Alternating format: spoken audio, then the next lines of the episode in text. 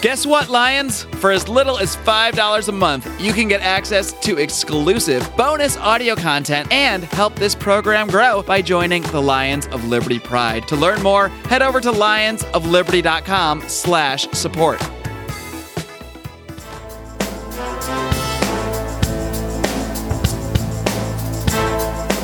Welcome to Felony Friday, a presentation of the Lions of Liberty podcast. Here is your host, John Odermatt.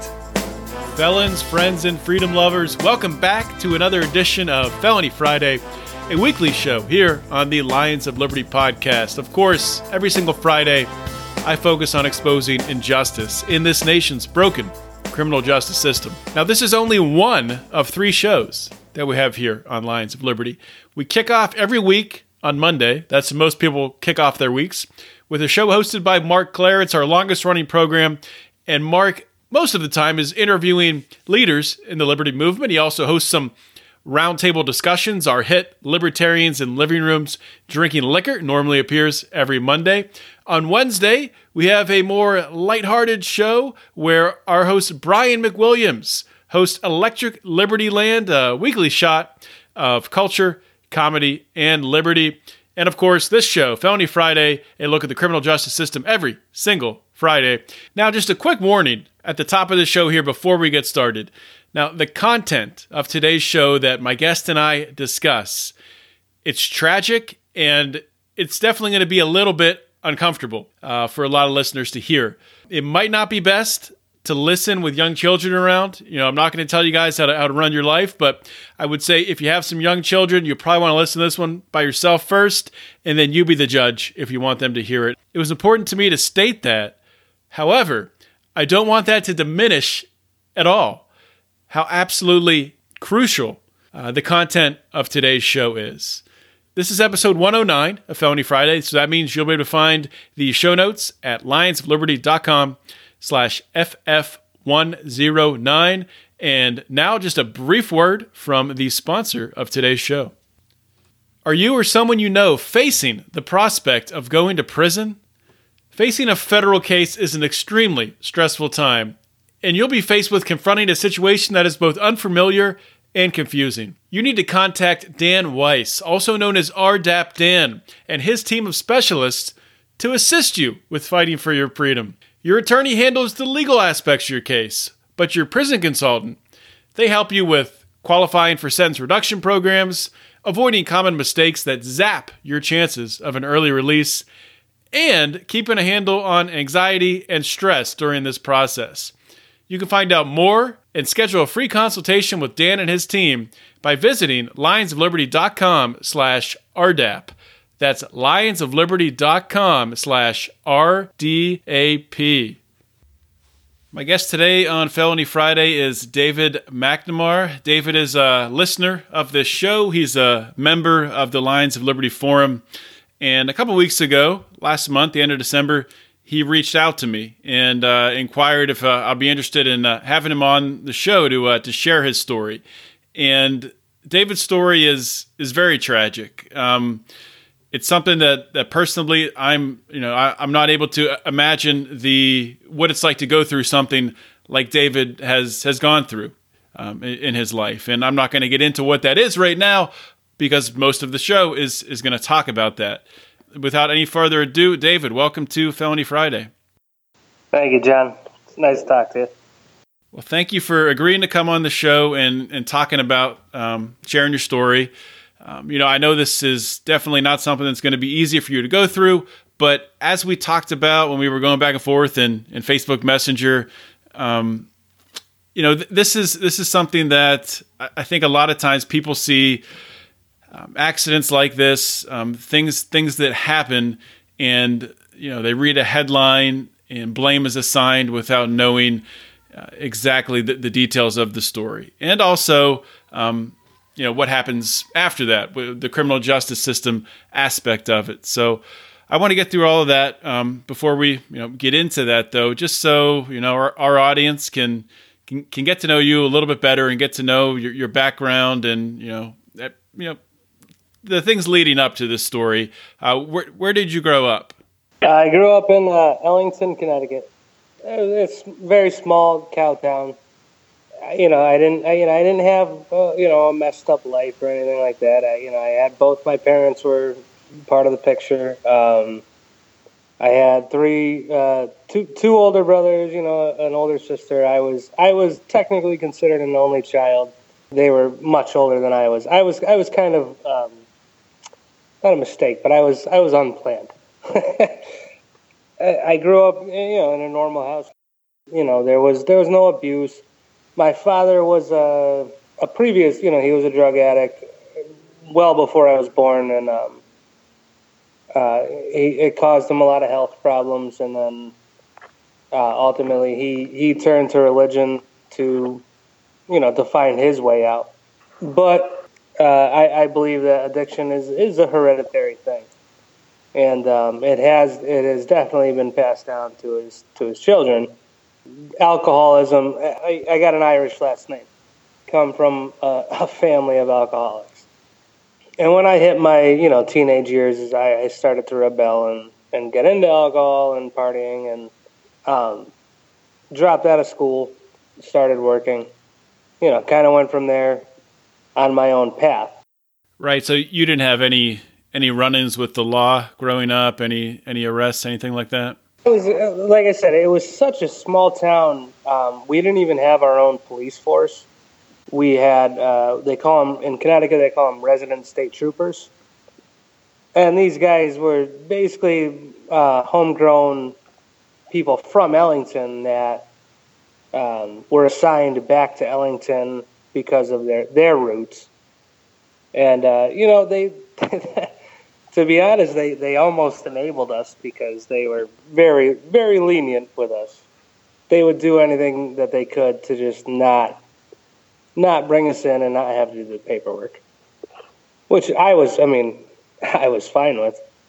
It wasn't anything crazy where, you know, I didn't grow up in a city. I grew up, like I said, I grew up in a very, it was, it's actually Ellington, Connecticut. If you, if you look into it, it's a very, um, they call them the Swiss religions. It's almost like a, like an Amish uh, offset, and uh, they're very very strict like religious people. We we couldn't have any uh, food, fast food chains in our town, anything like that, um, because they basically controlled the town. And I grew where I grew up in Crystal Lake, which is closer to uh, like Stafford, Connecticut, but um, we were we were we actually were considered the, the poor kids of of that town. So let's uh, let's talk about you know the the accident that occurred, and correct me if I'm wrong, but I think this is 2008 time frame. Um, so how how how old were you when when this happened? Years ago, I was I was 22, 23 years old. Okay, so you're you're I mean you're you're young to 22 year old kid at this time, and this is around around Christmas time, right? It was. Uh, well, what did happen? You know, my son my son was born on November twenty eighth, two thousand eight. Um, it was actually it was the day after day after Thanksgiving of that year, and um, so what happened was I was I was the girl that I was with. We we had an apartment in uh, Vernon, Connecticut, the next town over from Ellington. I, I really haven't strayed far from you know where I grew up.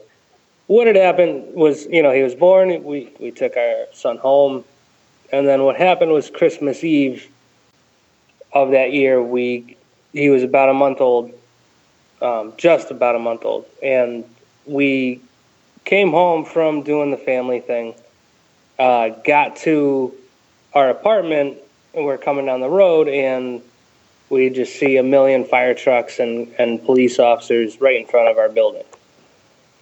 We couldn't even get close to it. So I, I parked the car on the side of the road and we, we walk up to the house and, you know, the police tell us what happened. What had happened was this, uh, you know, this 16 year old kid tried to steal his mom's car, but had never apparently had never driven a car before and crashed it directly into our our apartment unit. They could not get a building inspector out to say that the building was safe to to enter, so they condemned the whole building and said, "Okay, well, you you know, basically we're gonna we're gonna put you in a hotel, and that's that. You can't go in. You know, it's Christmas Eve. Nobody nobody's gonna come out." So what they did was they they put us uh, in a hotel. It was it's actually on the Vernon, Connecticut, and Manchester Town line in Connecticut. And uh, they told us that the Red Cross was going to show up uh, the next morning, which would be Christmas morning, and that they were going to take care of everything that we needed. So we, the only thing that we had for my son, my you know my my one month old son to sleep in was his car seat, which you know obviously not the ideal situation to be in. And I will also say that this is, you know, one of knowing how I, I've always been like this crazy reckless sleeper where I will I will toss and turn and will end up in the weirdest positions uh, when I do fall asleep. So this was not the ideal situation to be in. We wake up on Christmas morning. The Red Cross is there waiting for us, uh, and they hand us they hand me a, a like a, a debit card. Basically, they said there's there's seven hundred and fifty dollars on here. You go out and get whatever you need. Well, I looked at the guy and I said, you know, it's it's Christmas morning at eight o'clock. There's you know there's nothing is going to be open today where you know I could get a pack and play. I could get you know a portable crib, something like that.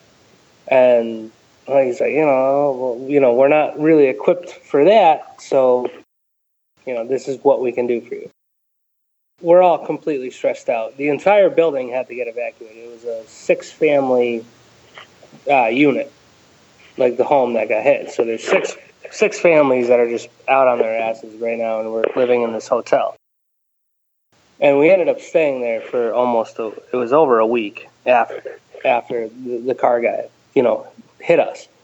So again, you know, we tried to make the best of the day on you know Christmas Day. We went to my family's house um, it was Christmas, and I, and I, I this is where you know I don't, I'm not I don't want to sound like I'm trying to make excuses for myself and, and what happened, but I probably had maybe a little over a six pack of beer, you know, with my family, with my brothers. My grandfather was still around. You know, we we just basically did the normal holiday thing. We got back to the hotel room that you know that night, probably around nine o'clock. My son James woke up at about midnight, and I was still up. I was, you know, my mind was kind of reeling about just, you know, everything. You know, when are we going to go home? He woke up. I knew that the girl that, you know, his mother was stressed out. She was she was sleeping at the time. So I made the dumbest choice in, of my entire life, and I, I picked my son up out of the car seat I laid down on it was a double bedroom. I laid down on one of the beds of them, and I I, I attempted to rock him back to sleep. Uh, and in the process, I fell asleep. Now, he was not he was not breastfeeding, so we kind of had a set time. So I had an alarm on my phone that would go off, um, and the alarm went off at 5 a.m. and I woke up, and during the night I I had rolled over on top of him. Uh, you know, like I am immediately, I, I knew right from the get go that he was he was gone. Um, I, I called I called nine one one. They told you know they told me okay we're sending you know we're sending someone over there right now. Just like oh you know they told me open his mouth and I, you know, take two fingers, open his mouth, and try to, you know, start performing CPR. And when I opened his mouth, his, I mean, his tongue was black, and it was just, it was, it's, it was almost out of body. I mean, it was at that point where I just, I, I knew he was, he was gone. And, um, there's one thing that you know there's this one guy and I've, I've seen him a couple times since then because again i still live in vernon and it was a vernon police officer who first came running through the door and i'll just I'll, you know i'll never forget that guy's face you know i can only imagine what i looked like but i i, I just that cop's face has has haunted me um, because he knew too. And when I saw it on his face, I knew, you know, I knew what was going on. I knew that there wasn't a chance of, you know, reviving him. Um, but again, so what you know, what came of it was we got to the hospital. Uh, we were in that cop in the back seat of his car, following the ambulance. Um, and when it really hit me was was when you know we were right behind the ambulance, and the ambulance turned off the lights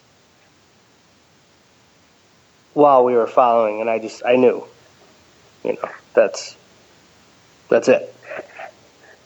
You know, if that if that's if they're turning those lights off right now, when you know we're following them like this, it's you know it's it's no longer an emergency. He was he was gone.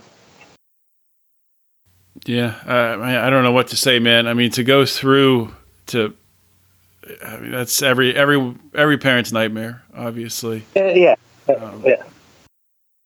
So after you know, after you, you, you bury your son, and you know, I'm, sure that, that that sent you and your your uh, your girlfriend at the time into yeah, down down a rough road.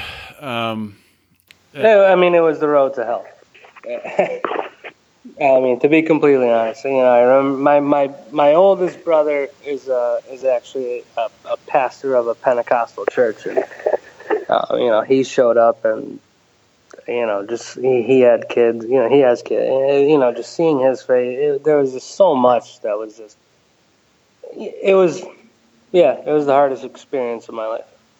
Um, putting him in the ground, you know, just seeing him after, you know, you know, giving him away at the hospital, and when they took him away, and you know, performed the autopsy because they had to, legally they had to, and um, you know, I, I wouldn't, I wouldn't wish it upon my worst enemy. It, it's one of those things where it's just, it's, it's just not, not the natural order of things, you know. So. Yeah. Um, absolutely. That's that's uh yeah nobody no parent ever ever even considers um, the or, or, wants to consider the the chance that they'll bury their child after this happens when was the first time that you heard or thought or were told that there might be criminal uh, charges against you well we had to um, you know we had to make statements we had to go to the because like I said, what what ended up happening was that the hotel itself that we were in, that we were put in, was on. It's directly split on the town line of Manchester and Vernon, Connecticut. Um, so Manchester took jurisdiction of the case, uh, and what part of my theory as as to why the Manchester police came down on me so hard was two nights after this had happened. Um, I was an absolute mess, um, and we were still at the hotel. So I go. I had a, there was I, I, had a very close friend of mine from kindergarten. He was with me, um, and I I had walked outside um, just to get some air because I just I, I just couldn't be in that building anymore, and I was just absolutely losing my mind. And um, outside the door of the hotel, this guy walks by with his girlfriend while I'm you know bawling, and my friend is consoling me, and he, you know he called he called me a pussy, and I I kind of lost it.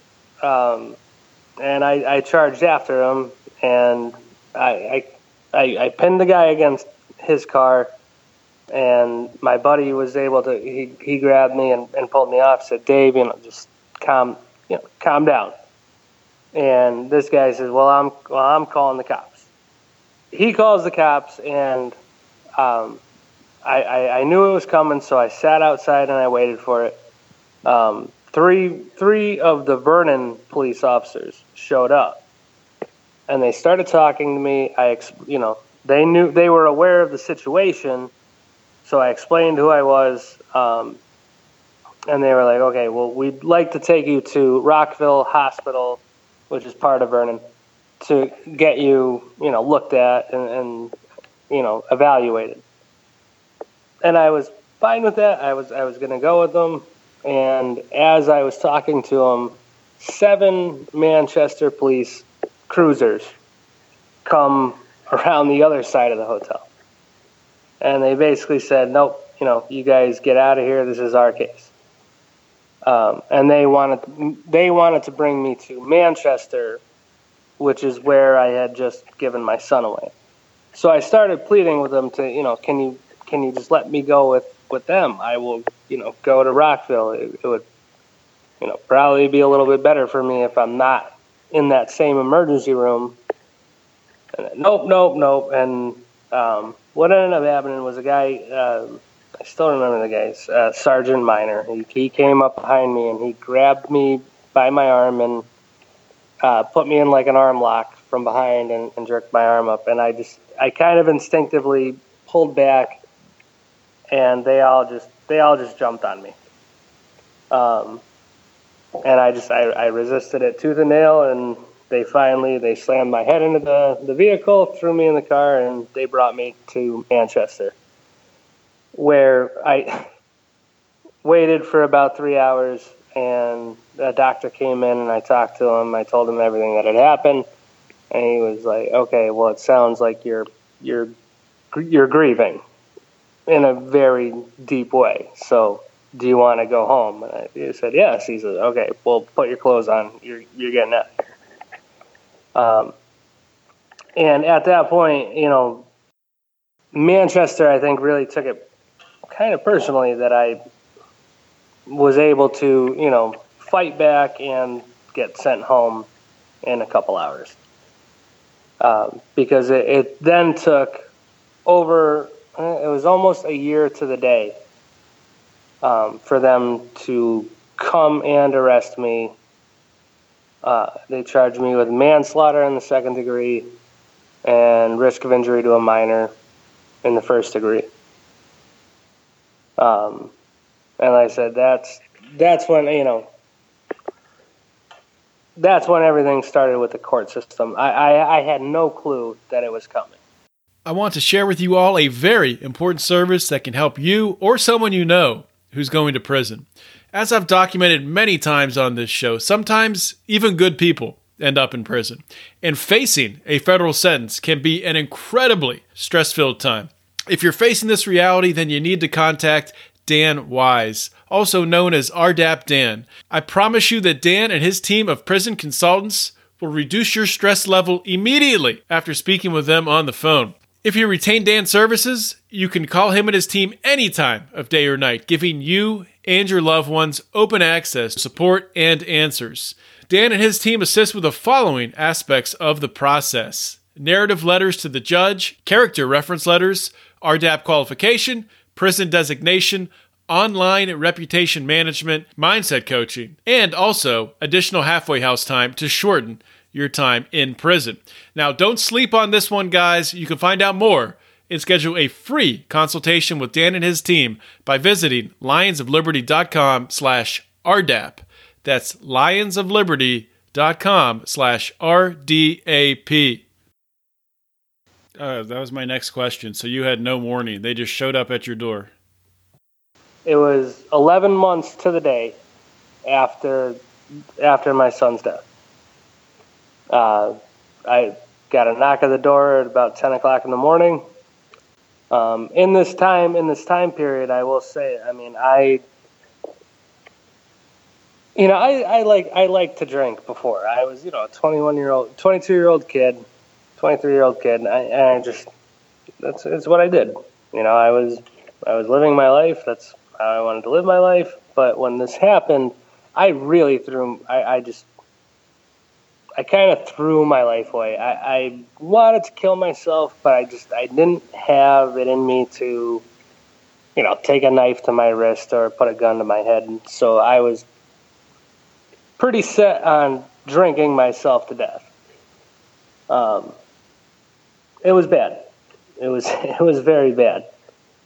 Uh, to the point where I mean, dude, I was drinking a 12 pack and a natty ice a day, and if I didn't have that, I like I couldn't fall asleep.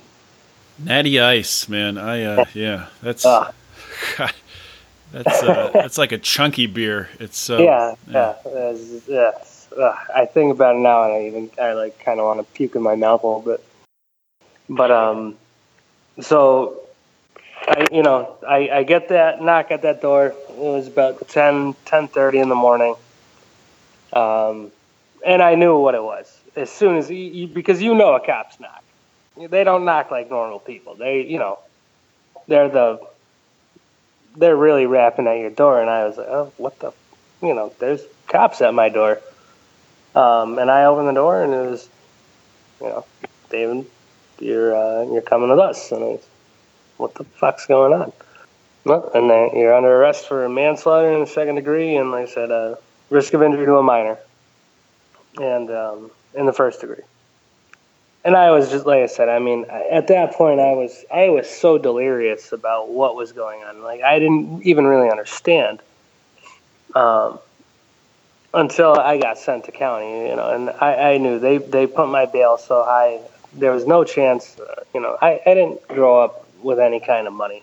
You know, my family didn't have any kind of money like that. Um, there was no chance that I was gonna gonna get out, even if we, they had gotten a bail bondsman. It, it was, I mean, it was a ridiculous amount of money. It was, it was. I had a hundred thousand dollar bond on me.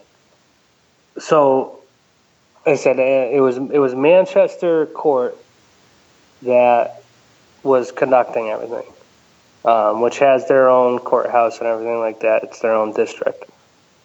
I spent about two months in county, which anybody who has been to jail knows that you know when you when you get sent to county, like the county lockups, especially in Connecticut, there's only two of them, so they're they're completely overcrowded, and it's just, I mean, you're just it's not like a normal jail situation.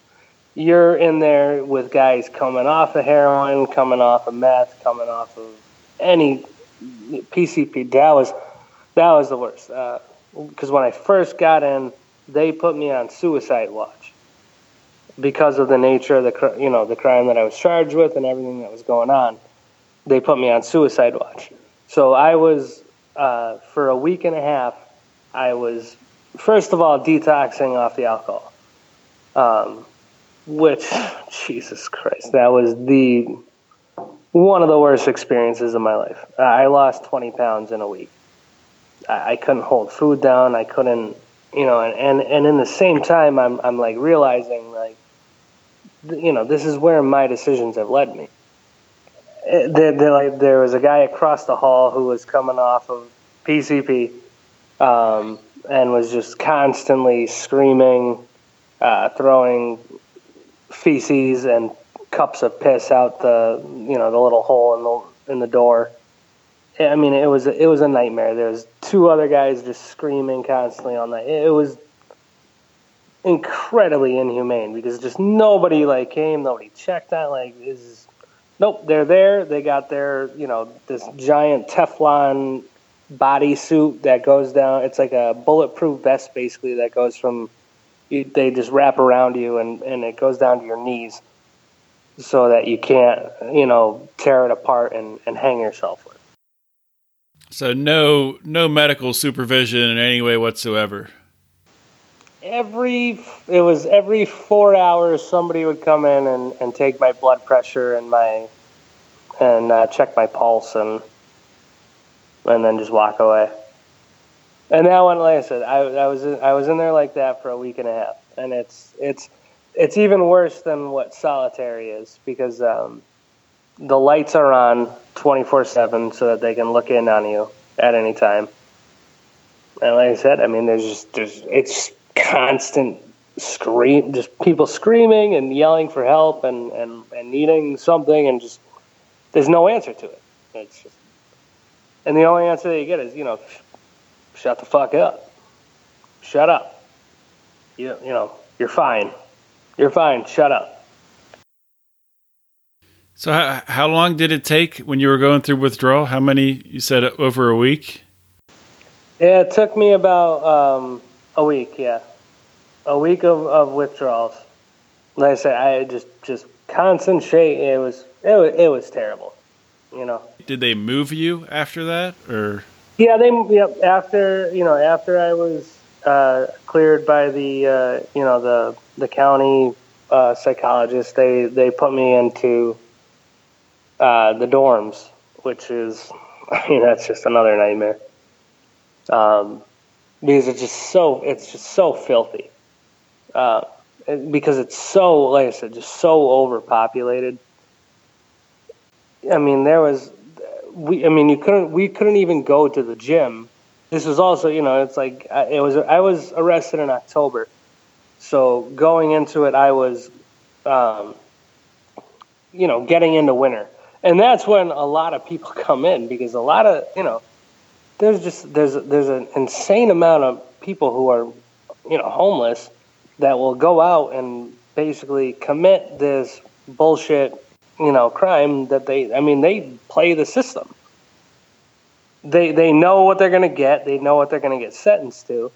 So right around October, they'll they'll go out and commit some bullshit crime and get put into county for two three months, wait out the cold, and then they're back out on the street. And that's how a lot of people. You know, I met. You know, I can't even tell you how many people that I met that were dead told me that's what they do. You know that it's it's like a lifestyle to them. Yeah, what a what a sad way to live. That's it is. Mm. It, it is. It's you know it's terrible. Mm-hmm. But with with my case, what ended up happening, um, I, I like I said, I was in Manchester and I didn't have any money. I didn't have any money for an attorney, anything like that. Um, I didn't even have a public defender when I was going to Manchester because at the time the prosecutor and the judge couldn't decide on what they wanted to do with me. Um, and it got basically it was it ultimately is what ended up saving me from because I was facing um, ten to twenty years for the two charges, and what ended up saving me was they they basically said and they were like, okay, you know what, we don't even want to touch this case. We're going to send your case up to uh, Part A court in Hartford, which is the capital. You know. What what does that what does that mean? Part A court. Part A court basically um, you're going up there with the worst of offenders. Like it's like the the top tier of of crimes, murder, rape, like you know armed robbery, like like crazy shit. So that's where I got I got sent to Hartford, and I was appointed a public defender. And what I will say, I, I will give this guy the most credit in the world because he, I mean, for a public defender, and I had, you know, I had had little uh, bouts with the law beforehand. And public defenders, they, I mean, they're paid shit and they don't want to do anything. You know, it's just it's it's a minimal amount of work just to just get my caseload off. Um, but this guy up there, I mean, he really went above and beyond and went nuts on my case.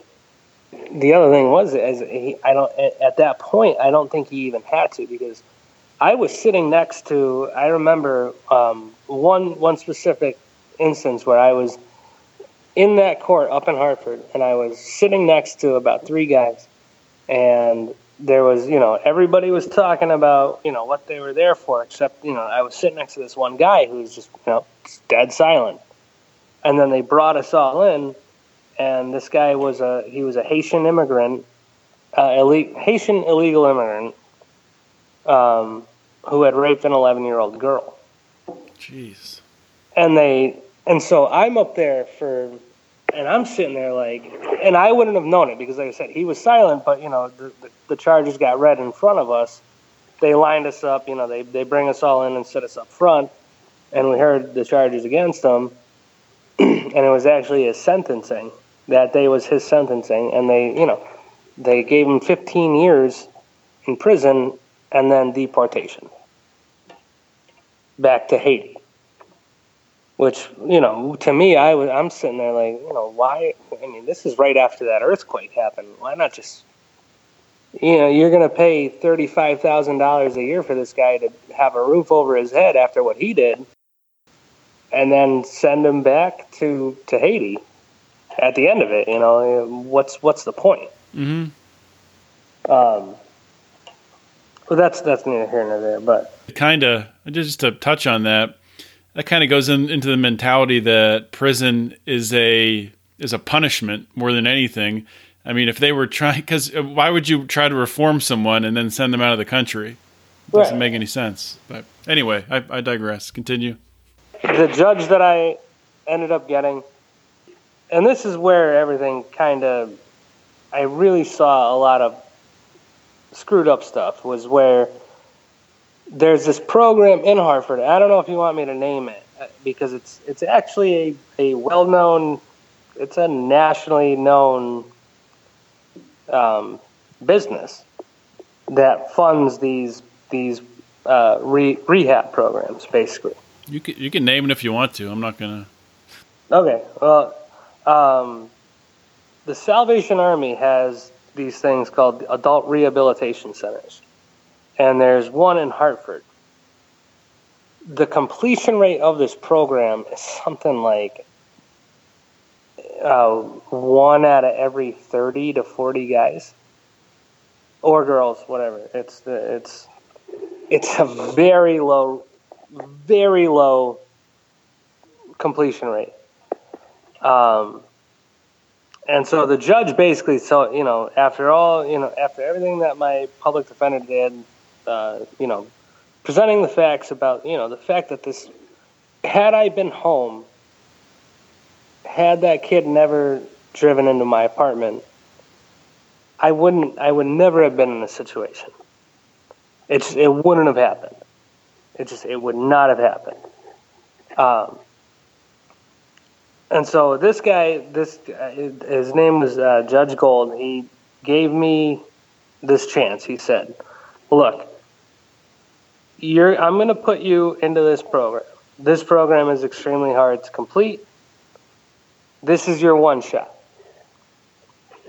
And I, you know, obviously, I, you know, I'm going to agree. I'm going to do whatever I got to do um, to avoid because I was at that point I was in for it was like over five months that I was sitting in county, and this uh, program was a nine month inpatient program, and they called it a work therapy program. So basically, what happens in this work therapy program is even though it's the Salvation Army is its own independent company, where I started to see a lot of screwed up things happening in this treatment program was this was that it's a private it's considered a privately owned company that provides this service for people. But as soon as you get out and, and i remember when they put me into this program they uh, the guy who was doing my outtake from the county said look we've had people go to this place just remember you're still our property that's what he told me. He, that was his exact words. He said, "You're still our property." So I was still technically part of the you know the Department of Corrections when I got into this program. And then I get into this program, and you know the Salvation Army is a, a religious based program, a Christian based program. Um, but as soon as we got in there, the first thing that they did was they brought us to the Connecticut Department of Social Services. And we had to, they forced us to sign up for SNAP benefits and uh, health insurance.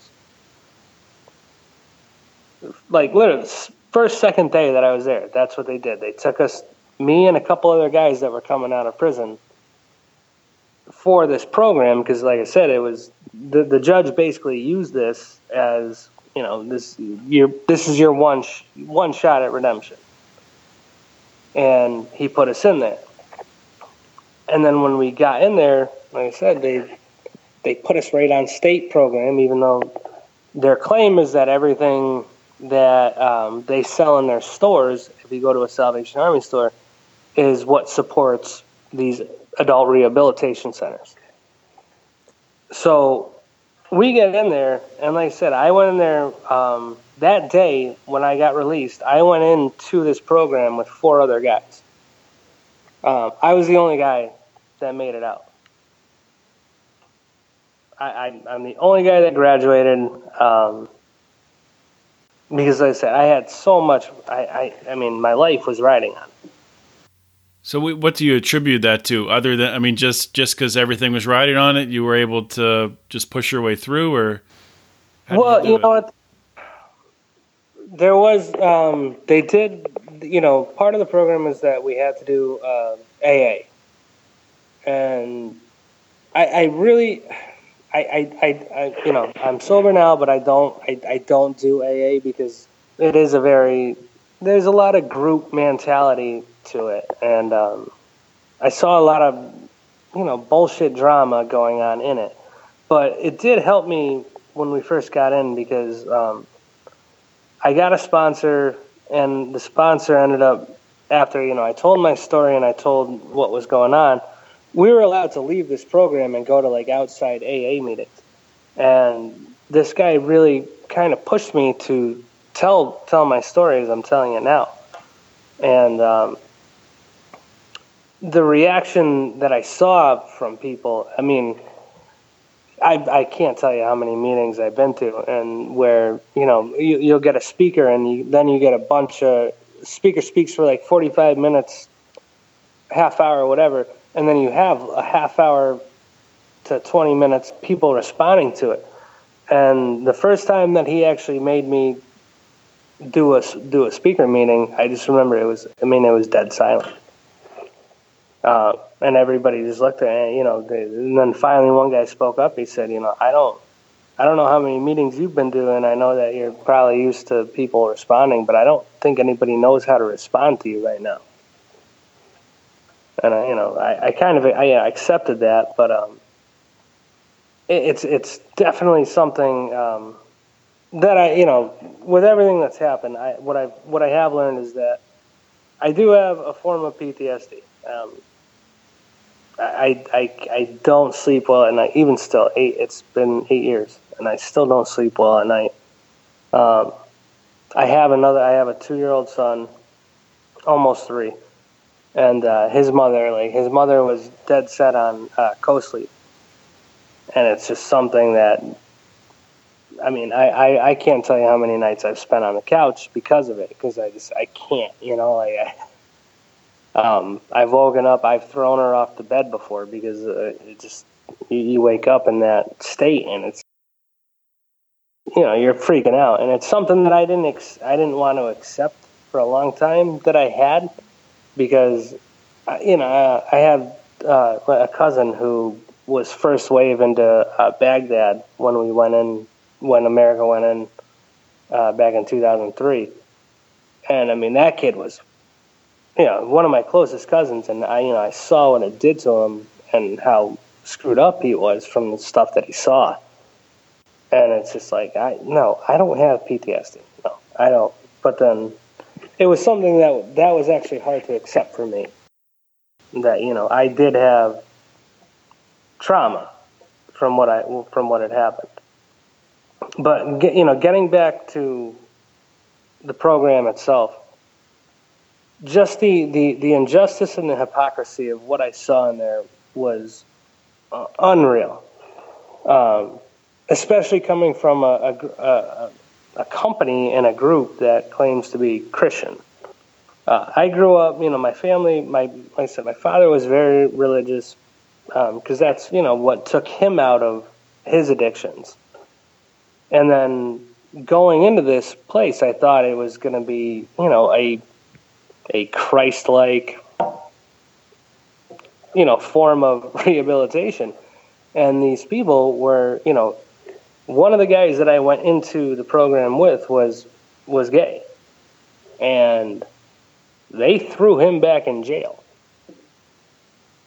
because he would not say that. That's not why. That was not the official reason that they gave for kicking him out. but that was the reason they kicked him out and threw him back into the court system was because he was gay. You know, there was another guy who was basically, you know, he said he was an atheist. And when things went wrong in the program, he was put on a like house restriction where you can't leave and his heart medicine ran out. And they said, "Okay, well, you can't go get your medicine. You're on house restriction." So, okay, well, what are you going to do? I either have to go get my medicine or or what? So this program again threw this guy back in prison because he was an atheist. And that's I mean whereas with the justice system, uh, you know, there's definitely a million problems, but with with the treatment is what I saw with that with that program, especially being they say it's private, but it's they're, the whole thing is being funded by the state. And then they're just they're throwing guys back in due to religious beliefs, which is a complete contradiction between the separation of church and state. Exactly. The place that I was at was in Hartford. You know, I'm not going to name the specific names of the people running it. I could, but I'm not going to do that. They, I mean, they were cherry picking what they wanted for the people that they wanted there. And then if you did not fit that mold when you got in there, they'd throw you right back out. Not to mention that this place is also, it's called a work therapy program. So we were working 40 hours plus a week and they said that's what provided us our food, even though we were signed up and we were, you know, they were giving. When I got out, they and they gave me my my SNAP card. I went until I found a job, until I got in with the company that I'm in now, which I've been for for eight years. They they were giving me like 340 bucks a month for benefits, and that was when I was in there. So they were taking that money, and that's how we were fed. But then we were doing 40 hours of work a week for free. 40 hours plus. I mean, it, it was wild.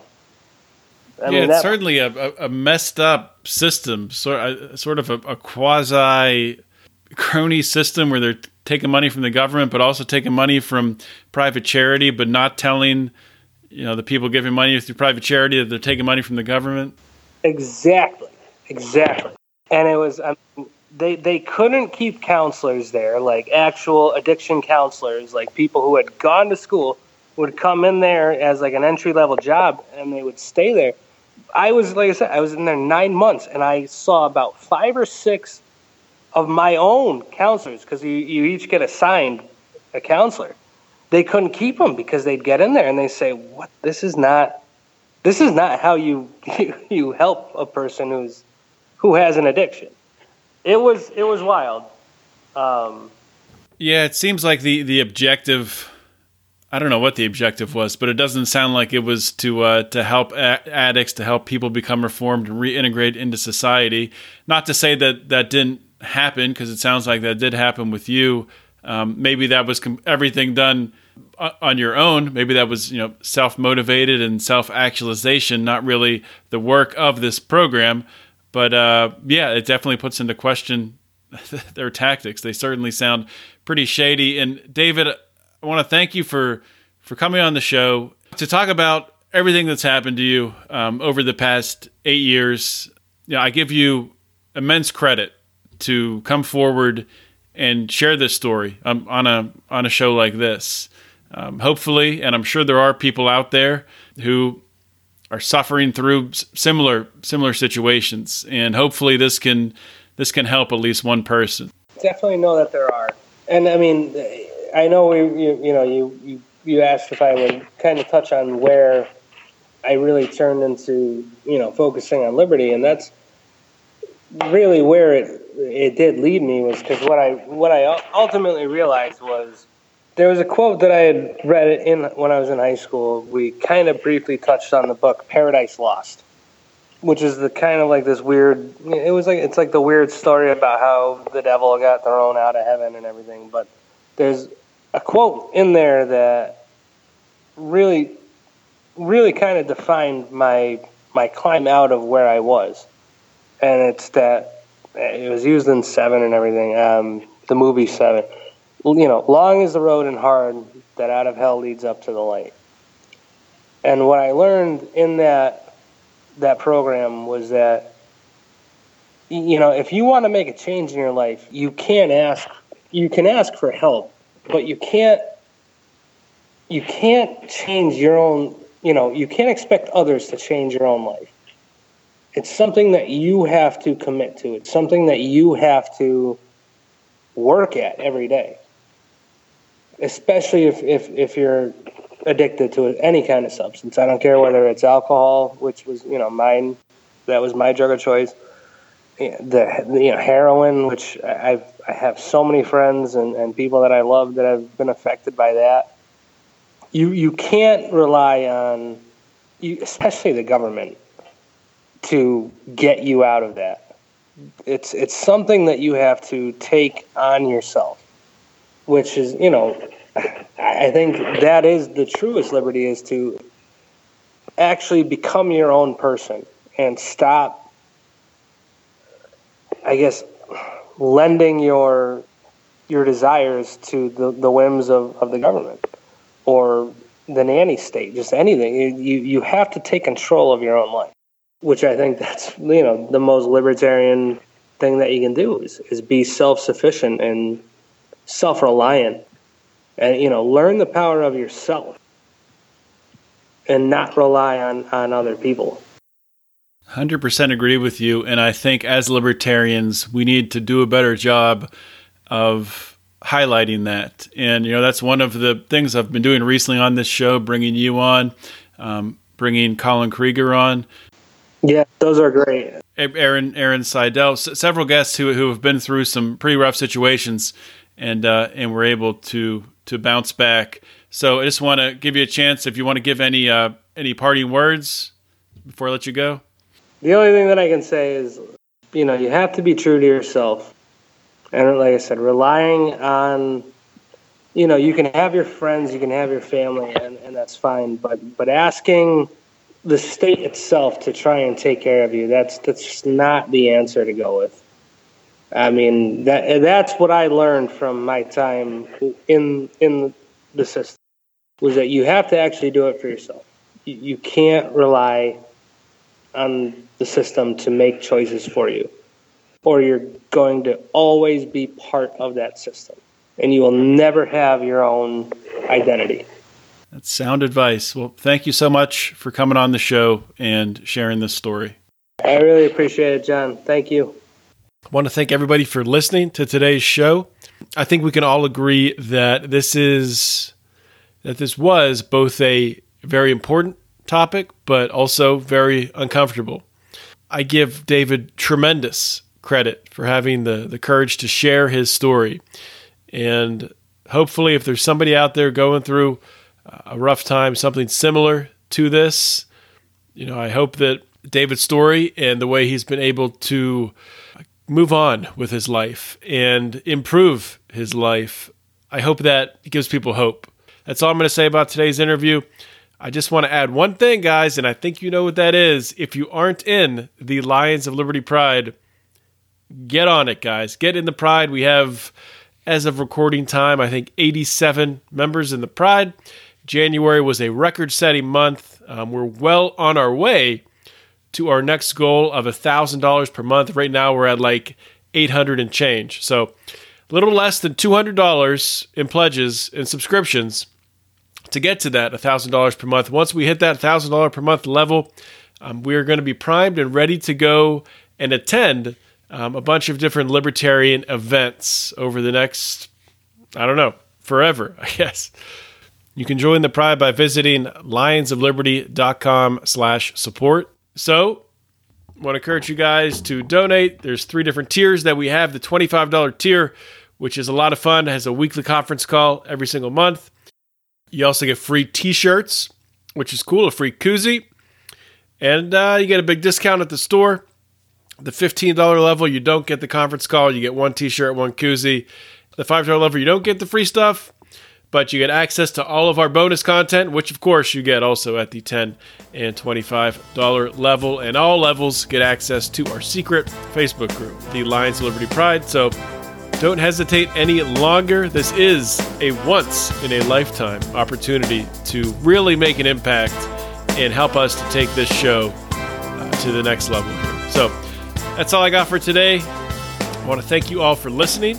This is John Odermatt signing off. Always remember to keep your head up and the fires of liberty burning.